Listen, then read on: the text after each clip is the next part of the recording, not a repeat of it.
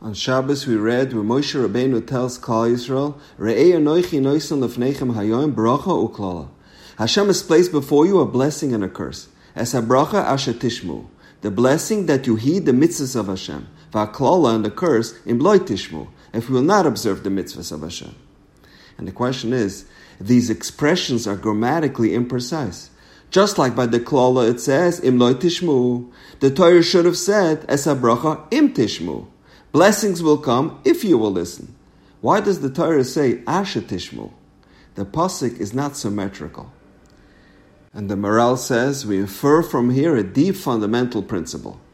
The Ribbono Shel Olam gives us bracha even before we make our decision whether we will observe the Torah or not, because Hashem has confidence in us that we will choose the right path. Because a yid is inherently good. The essence of a yid is to do the Ratzon Hashem. That's why Hashem says, Es habracha, I'm giving you my blessings already today. Asher, because tishmu. Because I know you will listen. V'esa klala im loy tishmu.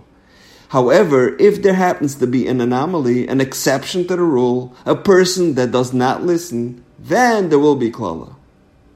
The teva of a Jew, the innate character of a yid, is to observe Hashem's Torah and mitzvahs. Chazal say, Machshava toiva kadosh baruch hu mitzarfa If a yid only has a thought to do a mitzvah, Hashem considers it as if they did the mitzvah. But if they contemplate to do an avera, Hashem does not consider it as if they did it. For a non-Jew, it's just the opposite. If they have a good thought, it's not as if they did it. But a bad thought, it is as if they did it. Why the difference? Because at the core of every non-Jew is evil and to violate their commandments. However, the core of every Jew is good, and they want to do good. Sometimes unforeseen obstacles can get in the way, but Beteva, we always want to do good. So Hashem says, in my book, I'll consider it as if you did the mitzvah. If we look inside the recesses of every Jewish heart, we will find kindness and compassion and a willingness to do the right thing. So Hashem says, Hayoim es bracha. I will give you blessings today even before you do it. Why? Asher tishmu. Because I know that your intention is to listen. The Gemara asks, how do we know the source that the requisite amount required for a minyan is 10 people?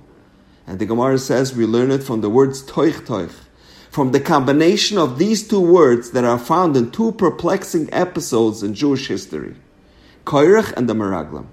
In both instances, the Torah mentions the word toich, and we apply that to v'nigdashti b'toich b'nei Israel, the source for minyan being ten people.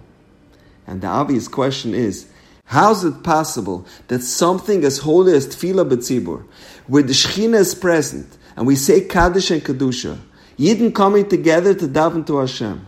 The Gemara calls tefillah devarim ha'oindim beruma shaloilam. And throughout the generations, we know the source for Minyan from Korach and the Meraglim, two of the most infamous events in Jewish history. So how do we understand that? So the Kashik Lavagon says something so powerful. What are the words in the Torah that Chazal use as the source for Minyan? Toich toich. In the toich toich of every Jew, we will find the holy neshama. Deep inside the toich, in the interior of a Jew, when we peel away all the obstacles and all the barriers, we will find pure gold. The acronym of Tzibor, Tzadik Beis Reish, is Tzadikim Beinanim Rishon. We include all types of Yidden in our minyan, because the Toich Toich of every Yid is good. The Parsha begins Re'eh, see, the greatest gift Hashem gives us is our eyes. Not only to see physically, but to perceive the greatness in every Jew talents and abilities they might have not seen in themselves. News broke last week where astronomers used the Webb Space Telescope to observe the most distant star ever detected, called Earendel. They were able to locate the star only because of a phenomenon called gravitational lensing, which happens when closer objects act like a magnifying glass for distant objects. Astronomers believe Earendel is currently 28 billion light years away. But what I found fascinating is they say that Earendel is more than twice as hot as the sun and about 1 million times more luminous than the sun. And this reminds me of a beautiful idea from the Baal Shem Tov. When Avram Avinu expressed concern that he was childless, Hashem told him, Go out and count the stars. So will be your children. But the question is, are we really as numerous as the stars? It is believed that there are 200 billion trillion stars in the universe. That's 2 and 24 zeros. Even if we add up every Jew that ever existed, we don't even come close to 1 trillion. So, how did Hashem make a promise that seems so wildly exaggerated? Says the Baal Shem, our comparison to the stars is not quantitatively, but rather qualitatively. From our vantage point, a star looks minuscule, but in reality, they are enormous.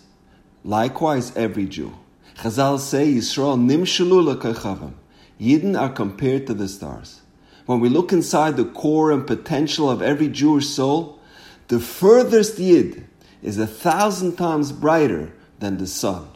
And now, we know. Have a wonderful day.